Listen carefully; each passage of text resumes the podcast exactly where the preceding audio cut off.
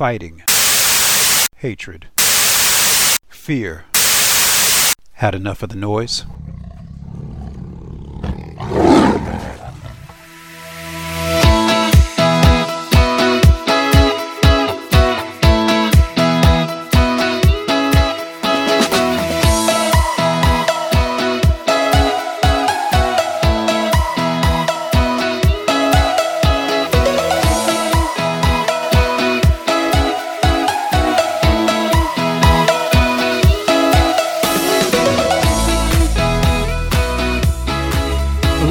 Welcome to Energetic Health Radio, and thank you for listening.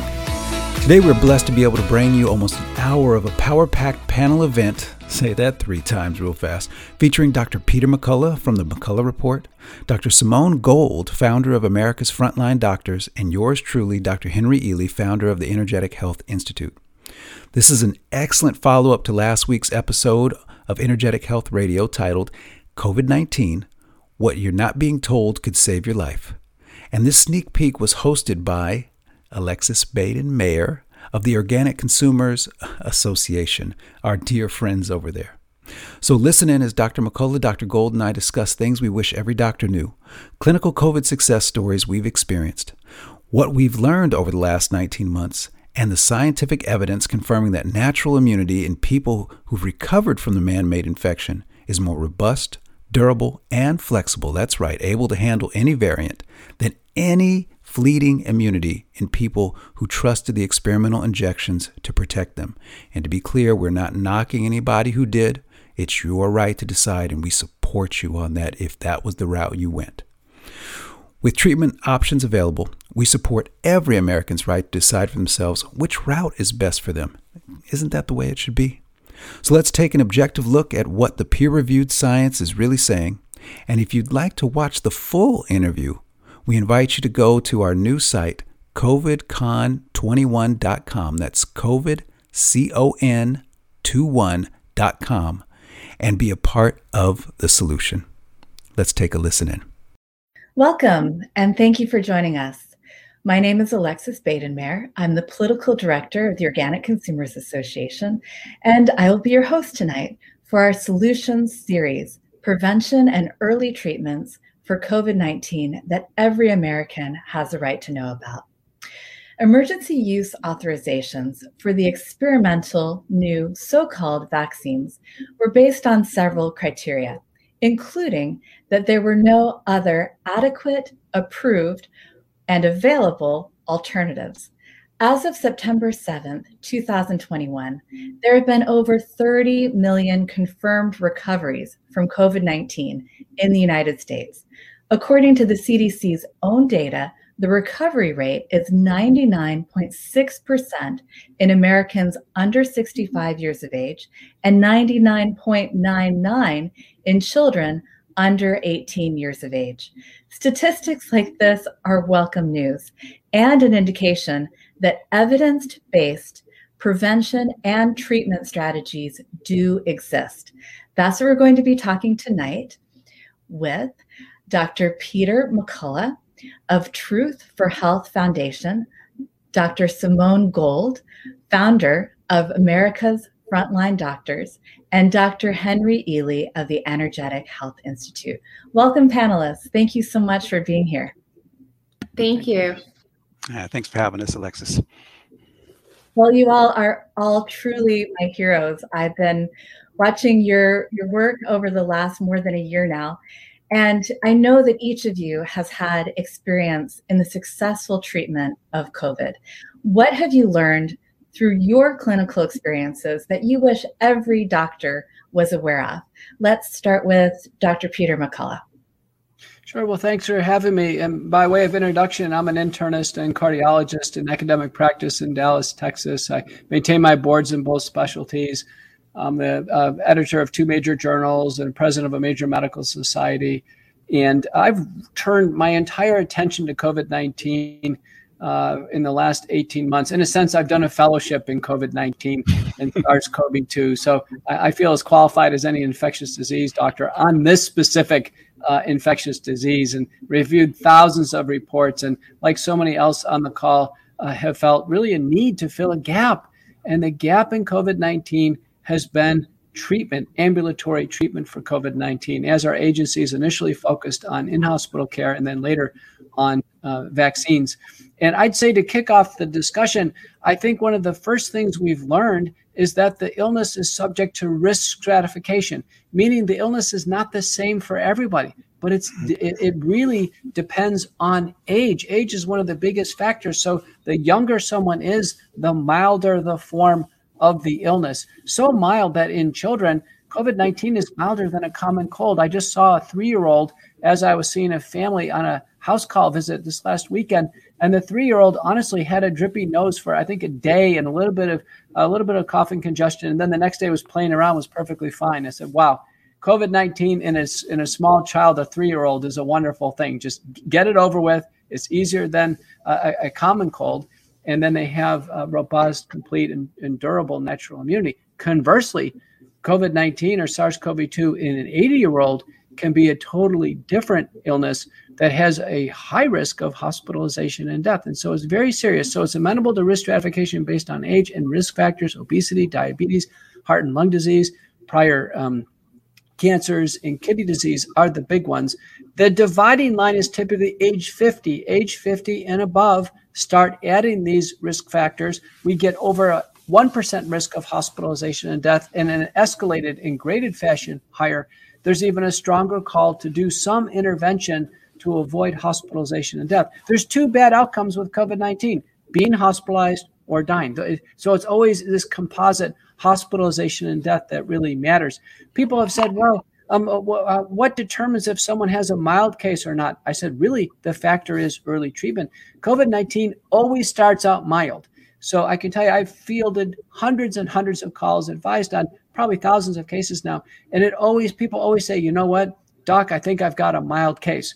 And I said, that's the reason why it's called SARS CoV 2, sudden acute respiratory distress. It can be sudden and things can turn bad, particularly in high risk people uh, within a few days or so. Now, another important feature of risk stratification is the presentation of severe symptoms. If someone on day one already has severe symptoms, that is somebody who is, is basically telling the doctors and the care provider team that they're going to need early ambulatory treatment. So we do treat younger people and we treat children if they present with severe symptoms. So that's kind of my opening set of remarks. That's great. That's so helpful. Um, Dr. Simone Gold, what would you add to that? What do you wish that every doctor knew about COVID 19?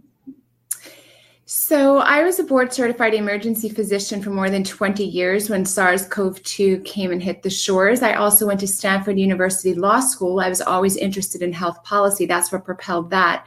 And when I was watching this um, pandemic, you know, sweep the globe, you know, we were getting ready and we were getting prepared. And you know, at the moment, we didn't know what was going to come later from a political perspective. At that time, though, it was clear that there would be early treatment. We knew this because the earliest studies were in February of 2020. And at that time, chloroquine was being used in China. It had then became national policy to use chloroquine, which is the precursor to hydroxychloroquine, as early as February 2020. So I was watching this, I was watching the coronavirus task force, and I was really ready, like all of my ER colleagues, you know, for when the first patients would hit. And um, what I would say to my colleagues is to is to do that sort of work that I did, which is what we all did in medical school and residency, and that was think for yourself. It has been very distressing to discover that most physicians are getting their news from the same source as most Americans Facebook, Twitter, and depending on which camp you belong to, you hear different things. But doctors have no excuse for acting like that. They are perfectly capable of opening up the literature, scientific journal, and reading for themselves. In fact, anyone can. Some of the best journalists on this subject do exactly that. All of these journals are free, they're open to the world, to the public, and you can read for yourself and see the early treatment works. So I don't blame the average person for not doing that, although I advise them to because we're not being told the truth. But I certainly urge doctors not to let other people think for you, whether that's the CDC or the FDA or the NIH or any other doctor. Practice medicine the way you always practice medicine. Doctors learn in the following ways. We go to school for a long time, then we read journals. When we go out to practice on our own, we learn by our own bedside experience. We learn by watching doctors that we know are really smart. We learn by talking to other doctors. That's how we learn and grow as doctors why are you listening to you know other you know sources that are not truly scientific? As dr mccullough alluded to there are hundreds and hundreds of studies now that have shown that early treatment works. It's not just the one we heard about first that got very politicized hydroxychloroquine. There's also of course ivermectin. There's budesonide. There's really a whole host. And in fact these drugs are used all across the world it's really a Western nation problem. In America and in Western wealthy nations, they are restricting the access to these cheap, safe, generic drugs. How I know when doctors have drunk the Kool Aid is when they're not talking about if something works or not, which is now not even up for debate. But when we start slipping into language of safety, as in, ooh, that drug isn't safe, which I say hydroxychloroquine has been FDA approved for 65 years. It's been used billions of times across the planet. It's considered one of the safest drugs on the planet. Ditto ivermectin, its precursor, won the Nobel Prize in medicine for being such a wonderful drug. So whenever you're reading, you know, on social media, I'm talking to you, doctors. When you're reading on social media that these drugs are not safe, I urge you to read the literature and the science for yourself. You will discover that we have a, a just a wealth of, of options open to us.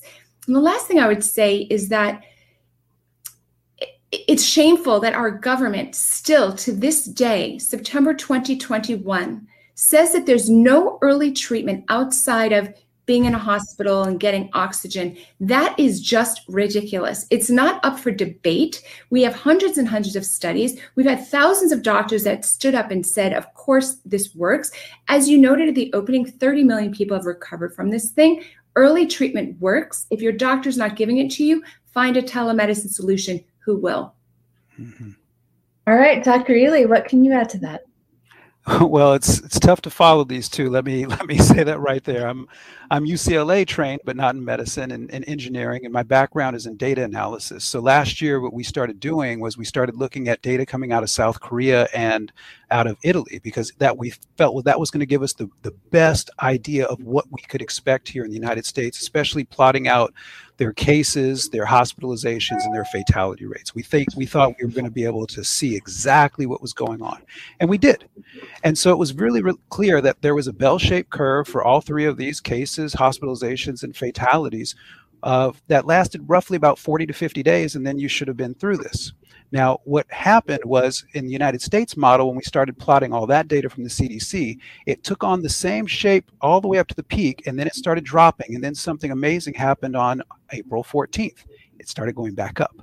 And so we went, well, wait a minute, that's a that's a really weird anomaly. Why in the world would it go back up?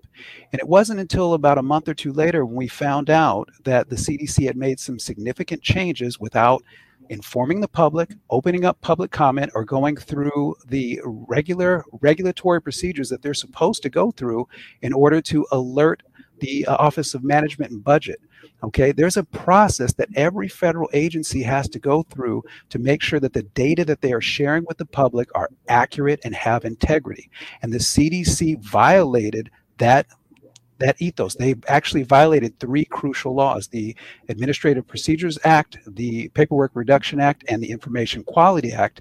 And in doing so, manipulated the data and the way the data is processed and analyzed to hyperinflate cases, thanks with the help of the PCR, hospitalizations, again with the help of the PCR, and fatalities and deaths. And that made the situation look really scary. And it freaked a lot of doctors out. So, where I come in is I would say, let's step back for a second and let's start talking not only about early treatment, but what can assist early treatment. And what can assist early treatment is a deeper understanding of how we can arm Americans with information to prevent the infective spread. It is still fingernails, Alexis, it's still fingernails on the chalkboard for me that every single person admitted to a hospital is not tested for their serologic vitamin D levels. We know definitively, based upon the peer reviewed evidence, that when we have 55 nanograms per milliliter or higher, it is a virtual certainty that the person is going to recover. But when we see doctors who are testing for vitamin D, what do they report? 95% of Americans Americans are in the teens or lower.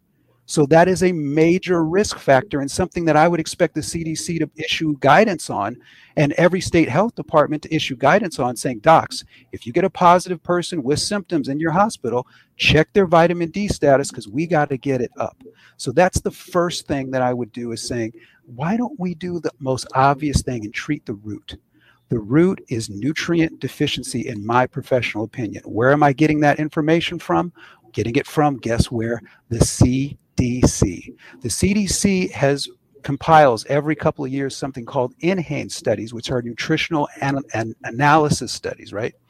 And what we see with that is they have known for 20 years that 65 to 95% of Americans are deficient in vitamin D, that 37 to 46% of Americans are deficient in vitamin C, that 35 to 45% of Americans are deficient in vitamin A, and that 11 to 15% of Americans are deficient in zinc.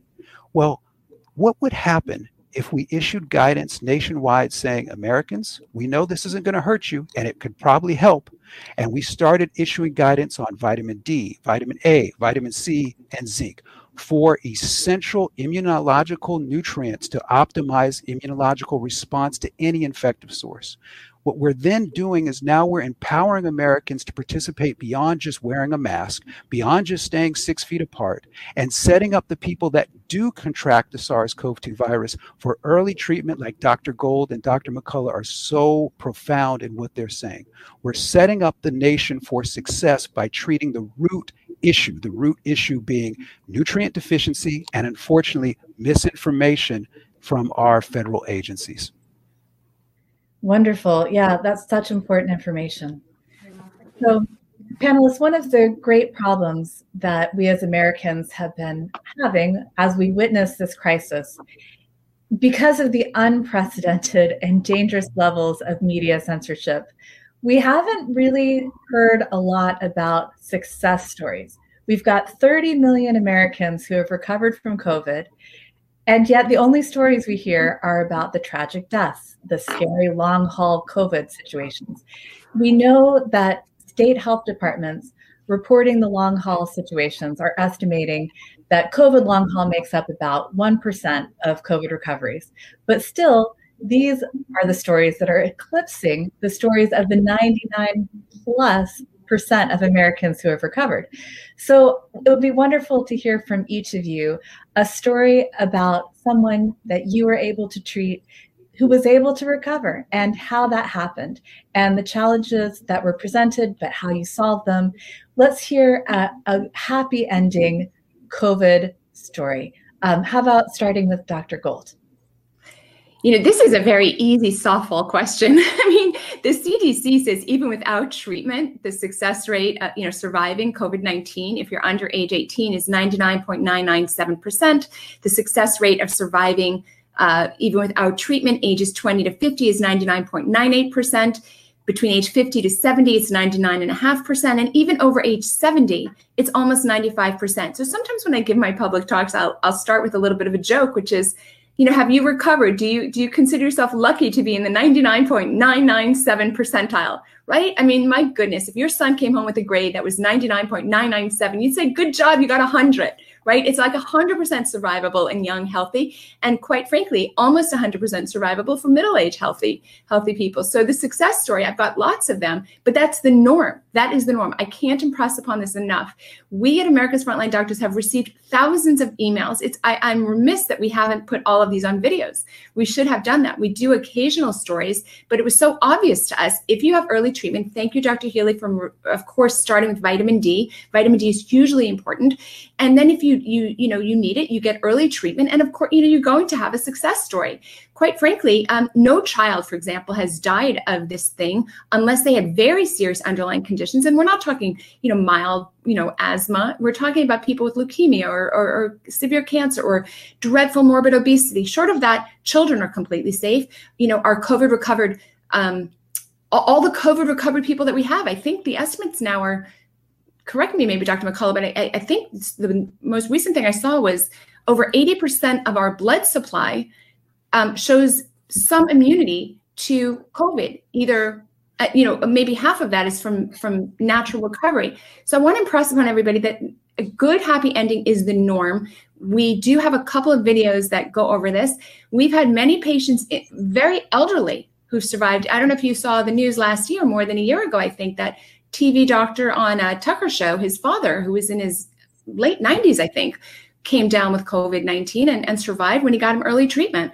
I myself have had patients in their north of 98, 99 years old who've recovered. It really has to do with early treatment and your underlying health condition. So the message is you're going to do just fine if you have early treatment if you need it.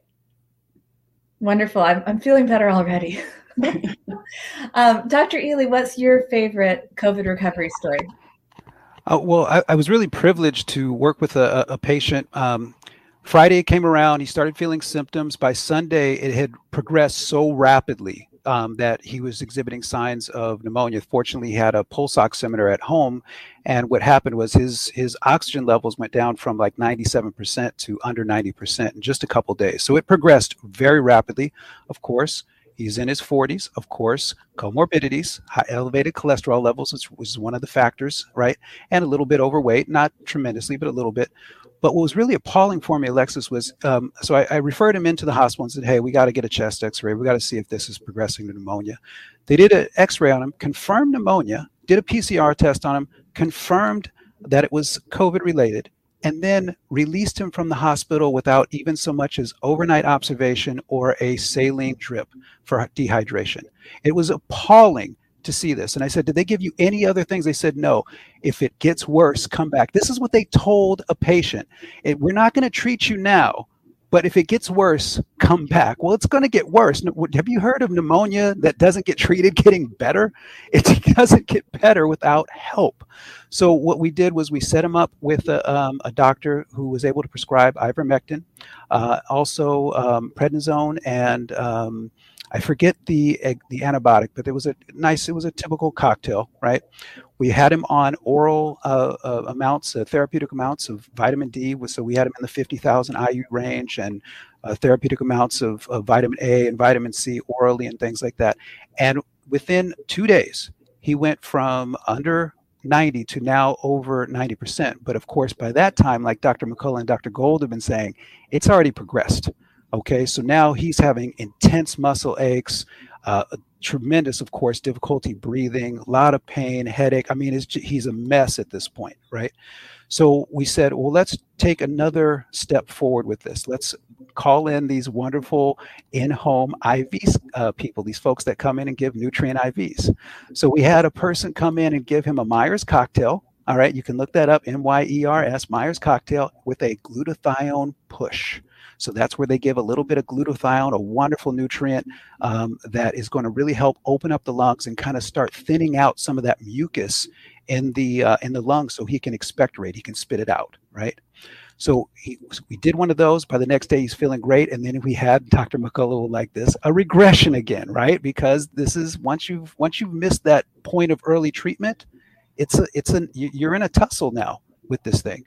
So then uh, we got him on another IV uh, uh, two days after the, the first one, and that seemed to put him over the top.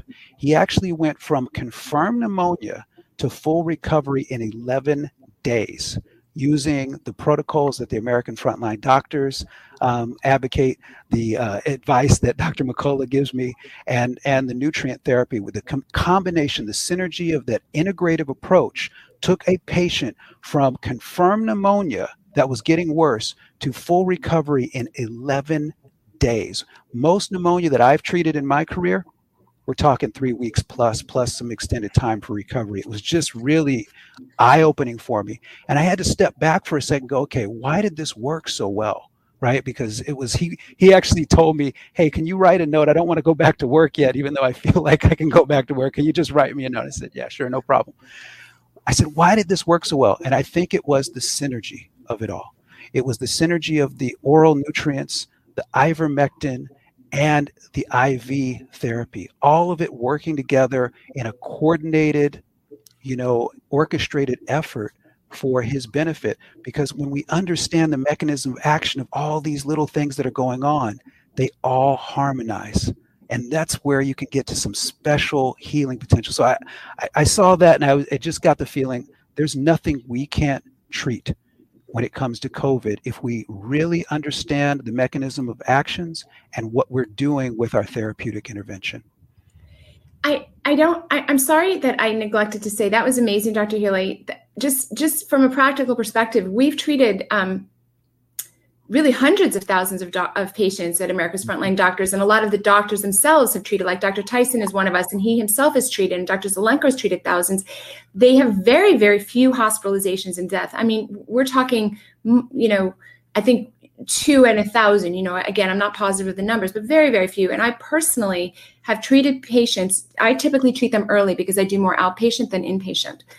Um, but you can give somebody an early treatment right when they're sick, and you literally seen improvement it, within hours. I, the shortest I ever saw was two hours. That person was really quite early. But routinely, it's 12 to 20 hours, you know, if, if I get somebody early. And I just want people to have heard, heard a doctor say that. Thank you. Very inspiring. Thank goodness for for y'all. Um, Dr. McCullough, I'm sure you have another heartwarming, inspiring. Those are hard to beat, but just my commentary is that um, I, I, think this is a, a really a, a, unique time in medicine where um, I've learned so much from naturopathic physicians. I, I have I actually had I needed a window to speak to America this year. I started America Out Loud, uh, the McCullough Report. Last year, I was a regular contributor to The Hill. Um, but both years, I needed a vehicle to communicate to America. And I brought in several naturopathic physicians uh, like Dr. Ealy and actually others that are just absolutely excellent I've seen COVID 19 in my family members, and I can tell you, I can vouch uh, firsthand about the catabolic strain that COVID 19 is on the human body and the weight loss that happens with severe cases, particularly the seniors, uh, is extraordinary. Um, and I've managed, uh, like many, I've managed, I haven't managed to the extent that that the uh, heroes and American frontline doctors have. But in my patients, in my practice, I've managed patients pretty second. Sadly, I've lost a few patients. Uh, in each and every circumstance where patients have died, they haven't received enough early treatment. We haven't gotten it too early, and people are contacting the doctors too late. Uh, one of my patients, who's a friend of mine who passed away, he literally called me from the CVS parking lot, short of breath, asking me to, to try to get him some drugs. And, and I, I, did the best I could, but we just couldn't. If we would have had the lead time and started eight days earlier, we would have been so much uh, better off.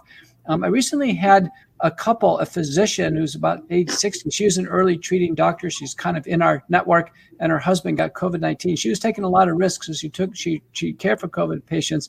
She was an independent practice.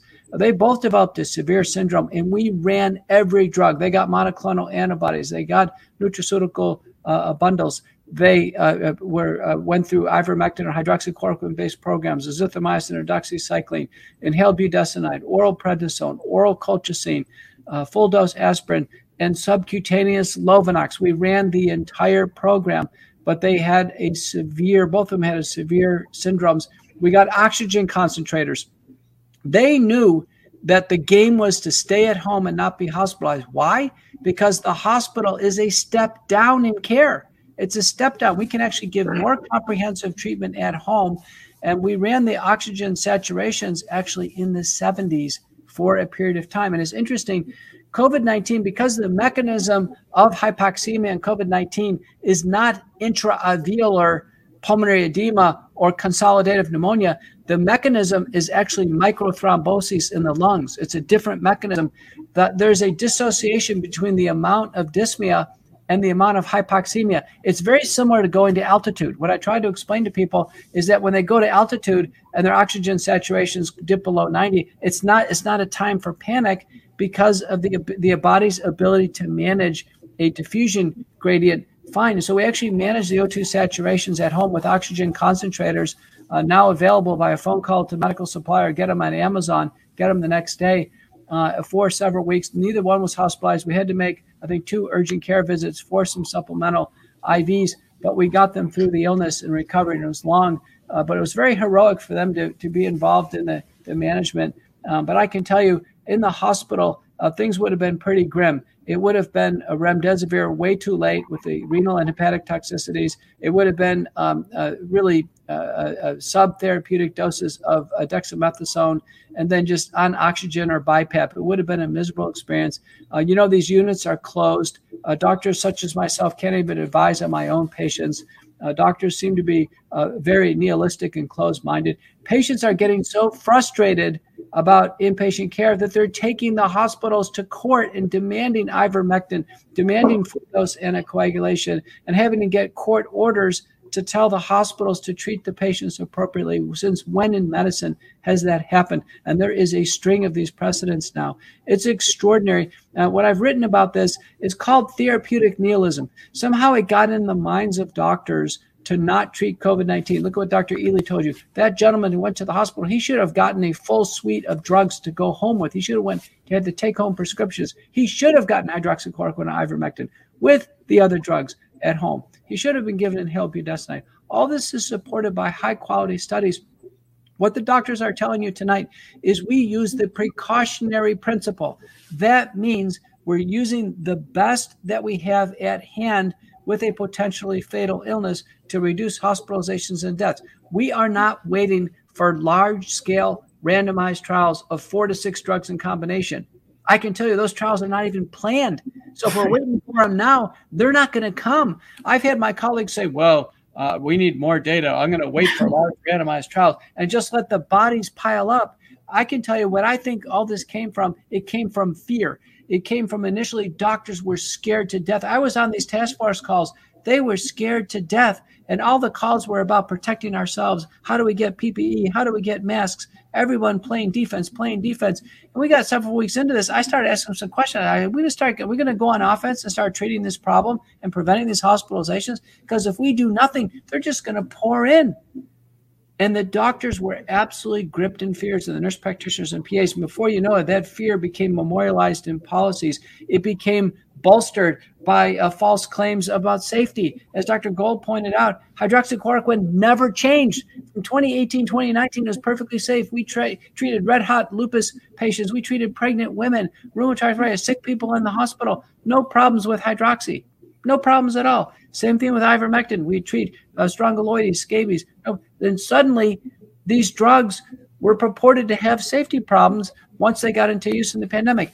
That was out of fear, in my view, and out of a rationalization of saying, listen, I don't want to get COVID 19 myself, so I'm not going to treat it. And I'm going to find every reason not to treat it. And that, that still has been memorialized uh, today. So the bottom line is we can treat COVID 19. It's very successful. I'll give you one last point. I had COVID 19 myself. I knew I was taking risks. Uh, in October, you know, my number got dialed up. I'm 58 years old. I've got some medical problems and uh, so I knew, you know, I knew that something was happening. I was so ridiculous myself. I still couldn't admit that I had COVID 19. I, I, was literally the night before a full day in the clinic. And finally, my son, who's a medical student, he goes, You have COVID 19. You need to cancel your clinic and go get a test. And I was already behind. I got the test. I had COVID 19. I did the right thing. My wife and I had it together. I got in an FDA approved protocol of hydroxychloroquine. So I took hydroxychloroquine with other drugs in sequence. I filled out every case report form. I did it by the book. Um, I did get pulmonary involvement.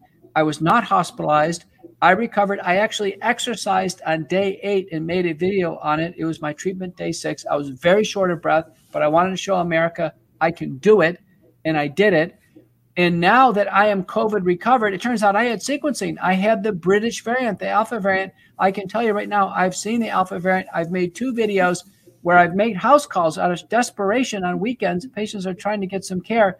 And I've come red, I've come uh, face to face with red hot, acutely sick COVID patients, no mask, none. Neither one of us had masks.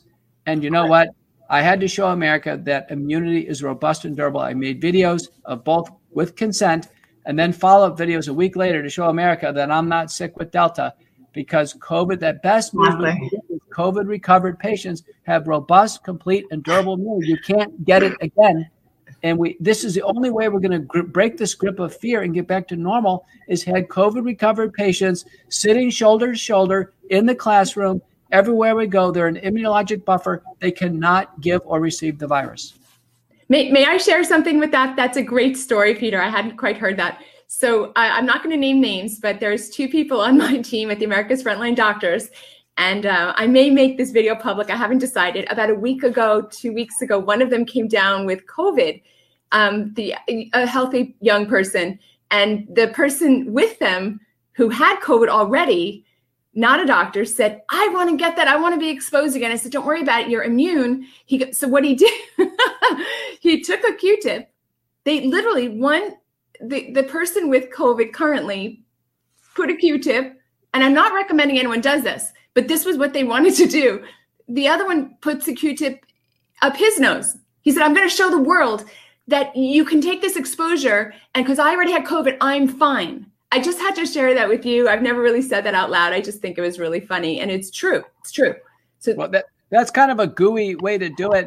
Um, they, um, they, were related. They were related. I will say that. there was still. a paper. There was a paper from INSERM, uh, the research institute in France, that tested uh, an exposure. So they actually had a fully vaccinated person, and they took a red hot COVID patient um, in the same room, a small like a conference room and the answer was it took about three hours to infect the fully vaccinated person. And so I imagine unvaccinated, unvaccinated, red hot uh, to susceptible, it could be shorter than that. But it's really this uh, close contact. The other thing I'd say uh, in the very first uh, uh, paper, we had multidisciplinary paper on this and subsequent ones, we emphasized fresh air and to reduce the inoculum. So uh, mm-hmm. when we saw, I was communicating with the Italians, when we saw the virus uh, slaughtering uh, people in Milan. It was these seniors in high rise towers where there was no mm-hmm. airflow. The same thing happened in New York. And I started working with a lot of experts on this, saying, listen, is the inoculum, does it really matter? And sure enough, data from Singapore and others poured in. It's nearly impossible to get the virus outside. And in mm-hmm. fact, it's fine for COVID 19 patients staying away from people, no mask, to get outside and to get some fresh air and not keep rebreathing the virus. It's very, very important. So we recommend this. Uh, we recommend now we follow Singapore and other countries. We actually use oral and nasal rinses with very dilute povidone iodine or betadine. Swish and mm-hmm. spit, gargle, spit it in the nose. It's prophylactic. We use it during active treatment because it cuts down on the viral loading and the mm-hmm. potential transmission to others. Uh, hmm. Can I jump in real quick, Peter? Have you have you seen the study that Rutgers just put out on the chlorhexidine uh, in the I think it's in Listerine as a mouth rinse and its effectiveness against? Yeah, yeah well, you, you know, it, I'm glad you brought this up because um, I've been working with Paul Gossett, who's an anti-infective dentist in Chicago. He reached out to me. And I really learned from him. He goes, You know, dentists have been in the mouths of people through the entire pandemic. He goes, Have you ever heard any dental outbreaks? I go, No, I haven't. He goes, hmm. That's because this is what we do. He says that, you know, for cytomegalovirus and Epstein Barr virus, the ADA has recommendations of uh, depurlants, I think he calls it, that basically sterilize the mouth. They kill the virus.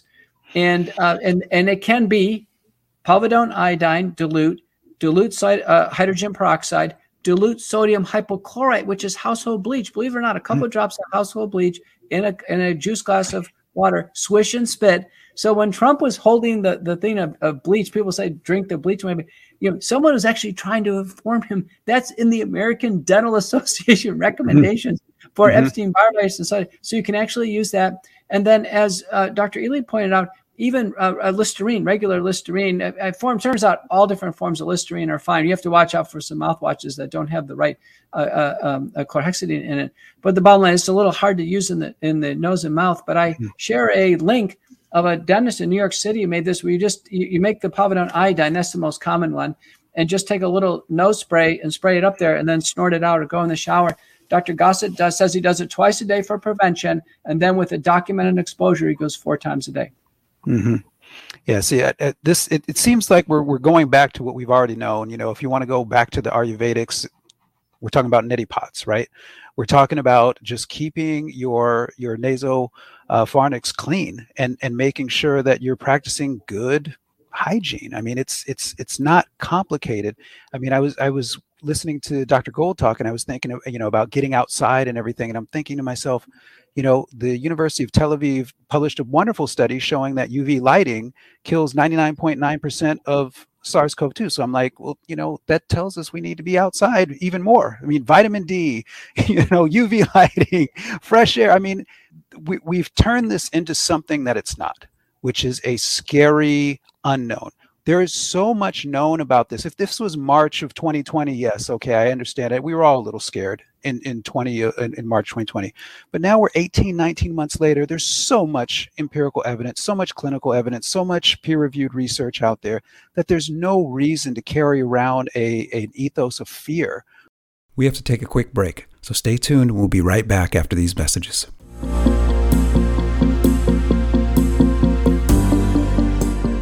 It was a vision that gave birth to a unique multimedia platform that would combine classic talk radio, great writers, and memorable podcasts and videos. AmericaOutloud.com is a conservative leader in a field that is predominantly run by far left progressive globalists.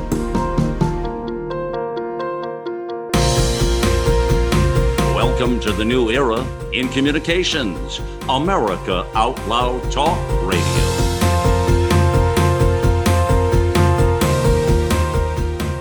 Trouble getting to sleep and staying asleep can be infuriating. Your mind races, you toss and turn, and the harder you try, the harder it is to drift off. And today's digital age makes it even harder. You're not alone with this struggle. Poor sleep affects over 70% of Americans. Even the Centers for Disease Control labeled insufficient sleep a public health epidemic. To take back your sleep, Healthy Cell has created REM Sleep, the only sleep supplement made to support all four stages of human sleep with calming herbs, amino acids, and sleep hormone support, delivered in a patent pending pill free ultra absorption microgel formula that tastes great. Fall asleep, stay asleep, sleep deeply, and wake up refreshed with Healthy Cell's REM Sleep. Go to healthycell.com and use code OUTLOUD for 20% off your first order. That's healthycell.com, H E A L T H Y C E L L, and use code OUTLOUD for 20% off.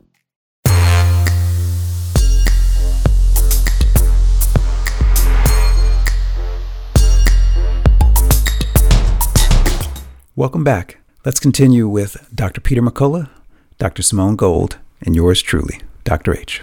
Well, this is great. This is such amazing information. Um, I do want to go back to an issue that both Dr. McCullough and Dr. Gold touched on natural immunity from COVID infection versus immunity from the vaccine. And, and let's talk, talk specifically perhaps about the mRNA vaccine, which gives a very specific type of immunity, very specific antibodies to that specific protein. How do these things match up? Let's start with Dr. Gold. So I'll take the easier questions and I'll defer the harder questions to Dr. McCullough.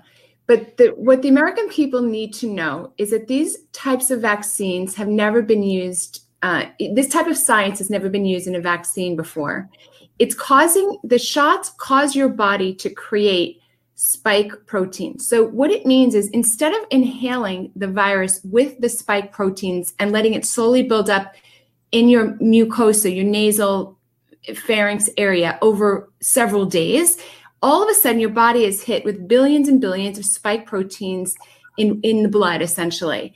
And many of us are, are very alarmed about this. The reasons we're alarmed we had speculative reasons prior to them, but now that it's been authorized since December, we have hard data to show that these spike proteins themselves are dangerous. Two studies that I think are worth mentioning is one from the University of California, San Diego, Salk Institute, which I liked because they took not the virus, but they made kind of a fake thing. They made a pseudovirus, and around it, they put spike proteins. And it turns out that the spike proteins by themselves without the virus are bad for you. They're bad for the skin cells, they're bad for the pulmonary lung cells, they're across the blood brain barrier. They're bad for you. A very recent preprint study, I, uh, I don't want to say the journal, I, I don't think I have the correct journal, just came out and said that the spike proteins themselves attack heart cells. And this may be the reason why people are having so much problem with myocarditis, heart inflammation. Dr. McCullough may know more than me on this. The point is, there hasn't been, it's a new modality. It's stressing the body by giving billions and billions of these spike proteins all at once in the bloodstream instead of going as a respiratory virus slowly building up immunity and, and fighting back in the mucosa in the nasal passageways. And it's also been very very short right? There's been no long-term animal studies. There's been no long-term observations and i always end with you know is the cure worse than disease right again if you're under 20 untreated Chance of survival per the CDC, 99.997%. If you're under 50, 99.98%, right? 50 to 70, 99.5%. And over 70, it's almost 95%. And if you have early treatment, it approaches 100. So we at America's Frontline Doctors feel very, very strongly that you cannot be offering experimental medications. I don't care what the FDA calls it. If it didn't exist last year, it's experimental. You cannot offer experimental medications to young people who have decades of lives ahead of them without those long-term data.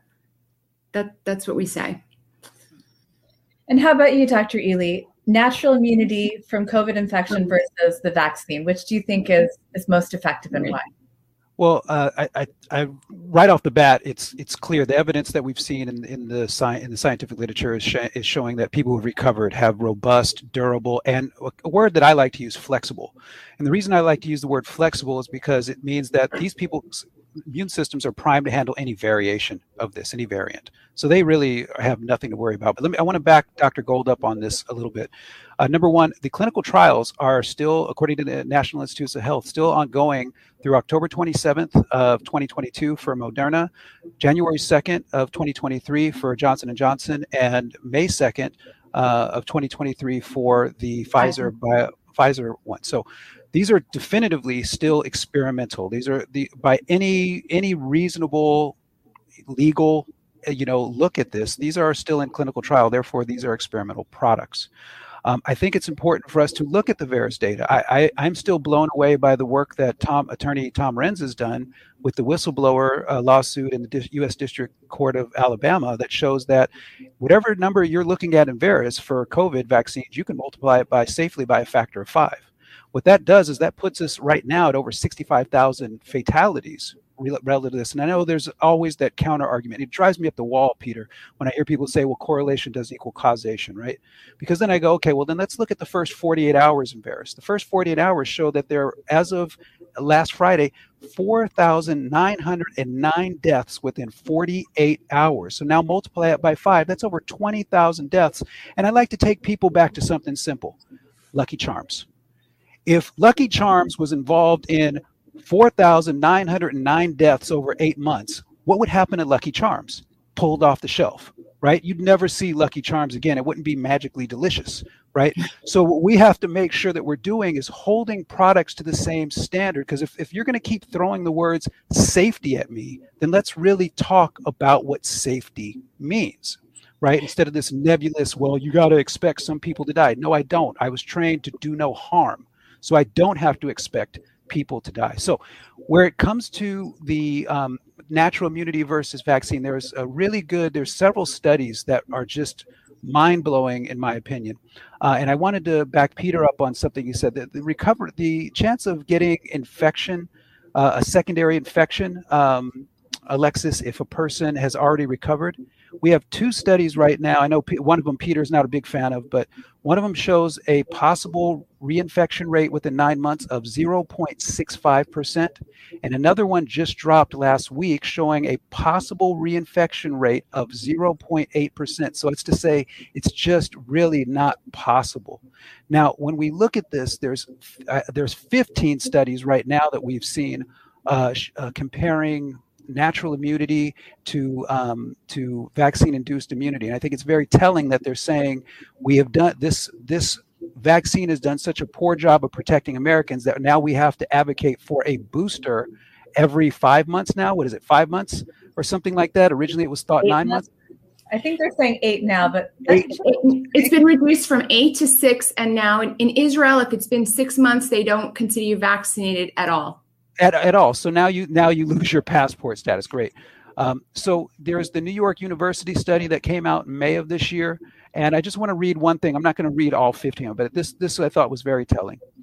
Uh, the study notes they concluded in COVID 19 patients, immune responses were characterized by a highly augmented interferon response, which was largely absent in vaccine recipients. Increased interferon signaling likely contributed to the observed dramatic upregulation of cytotoxic, cytotoxic genes in the peripheral T cells and innate like lymphocytes in patients, but not in immu- immunized subjects. So, what does that mean, right? A lot of big fancy college words in there, right? It means that the people who have been infected and recovered, their immune system was primed via their uh, T cells, via their cytokine cascades, via interferon, and via their antibodies, so B cells. Their entire immune system is now well coordinated to be able to deal with this the next time it comes into contact with it. So, whether that's by somebody coughing on you or somebody sharing Q tips that they've rubbed on each other's noses from somebody that's uh, previously infected, it doesn't matter. Once you've recovered, you are good to go. There was another study in there that showed in, I think in Singapore, Peter, where they tested somebody for SARS CoV 2 antibodies and they found that 17 years prior they had been infected by SARS CoV 1 and still had antibodies active. Oh, against, this is long. We, there's nothing to be scared of. Your body was designed to handle this. You just got to give it some nutrients and some good early treatment, and you're going to be fine.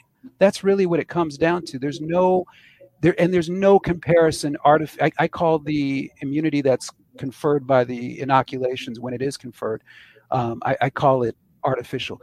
There's no comparison between natural immunity, meaning you got infected and your body recovered, and the artificial immunity that's conferred. There's no comparison because the artificial immunity that is conferred is based upon what Dr. Gold was saying an experimental technology we've never seen, never used before. So anybody that's saying it's better they're saying it based upon no empirical evidence. They're flying in the face of the data that we have. And even worse, they're asking you to trust them because they said so. That sounds like something my parents would say. And I didn't elect or, or anybody to be my parent last time I checked. Art, artificial immunity, um, just to keep it really simple, it's only to to little portions of, of the SARS-CoV-2, right? Whereas natural immunity is to the whole thing. So when you're exposed to a new variant and you've already had natural immunity and you've recovered, your body recognizes it. Whereas if you've got the artificial immunity, but it's all been rejiggered because it's a new variant, it doesn't really recognize it. We see this um, in all the studies all across the world. It's showing that vaccinated and unvaccinated are getting sick at the same rate. So,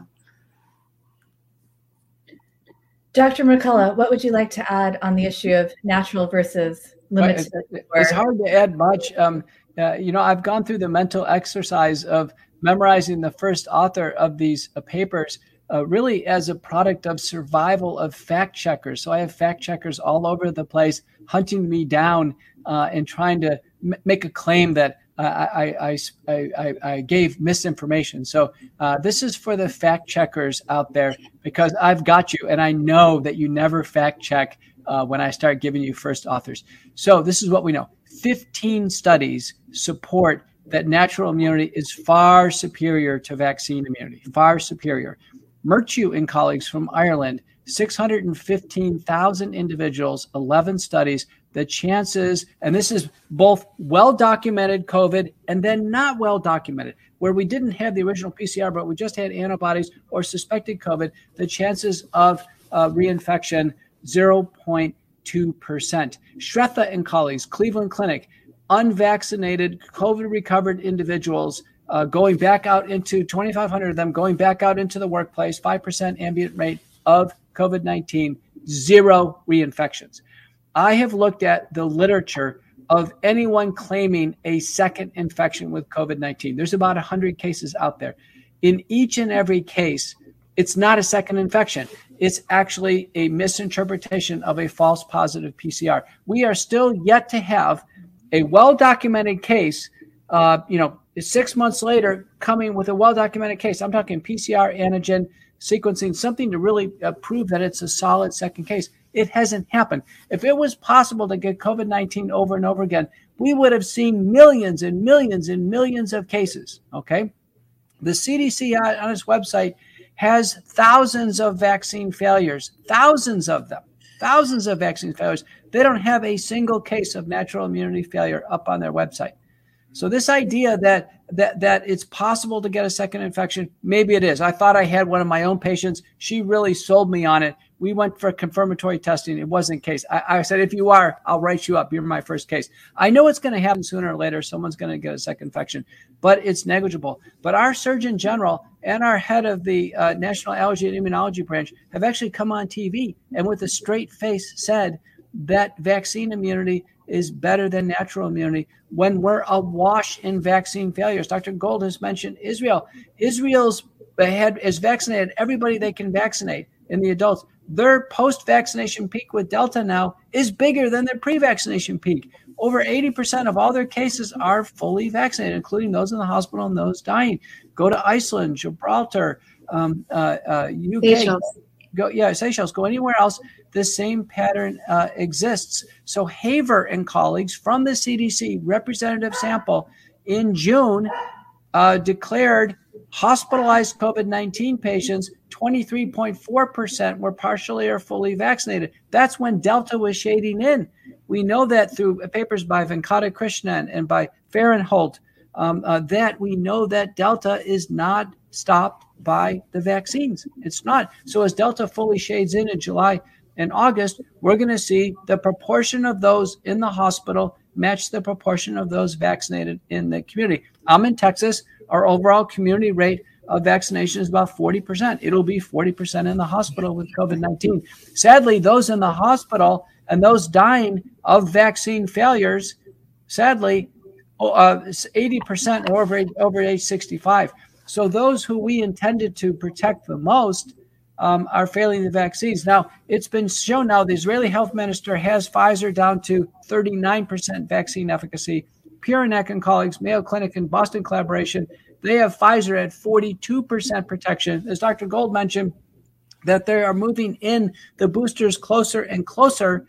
Any vaccine that can't hit 50% protection and at least a year in duration is considered a non-viable vaccine. It's a non-viable vaccine, and I think that's the reason why in August 23rd, the FDA and Pfizer and BioNTech moved up the meeting to August 23rd and had a regulatory meeting where Pfizer, based even based on legacy data before Delta, the older variants which are now extinct, Pfizer was not approved. Pfizer did, just had a continuation of the EUA.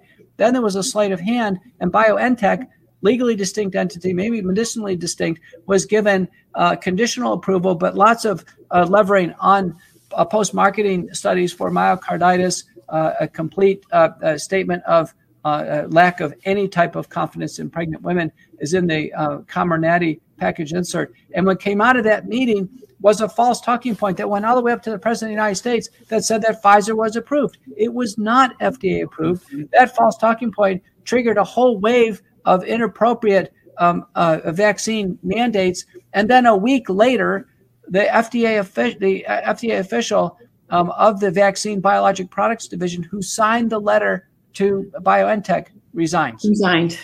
Mm-hmm. So that is the sequence of events. And let me tell you, this is a big, busy regulatory season right now. This is the Super Bowl for the Vaccine Biological Regulatory Division of the FDA. I've presented at the FDA. I've chaired day safety monitoring boards. I've been in the bull, bullpen with sponsors, helping them prepare. I can tell you, this is their Super Bowl. And for two officials to step down in the middle of the action, I think is tell it basically speaks volumes for what's going on with respect to regulatory malfeasance. Well, thank you so much for listening. We hope you enjoyed today's episode of Energetic Health Radio. Remember, you can go to covidcon21.com to watch the full episode. That's covidcon21.com. And may God shine his divine light down upon you, everyone you love, and surround you in the protection of his warm embrace. I'm Dr. H for the Energetic Health Radio. One love, everybody. Have a great day.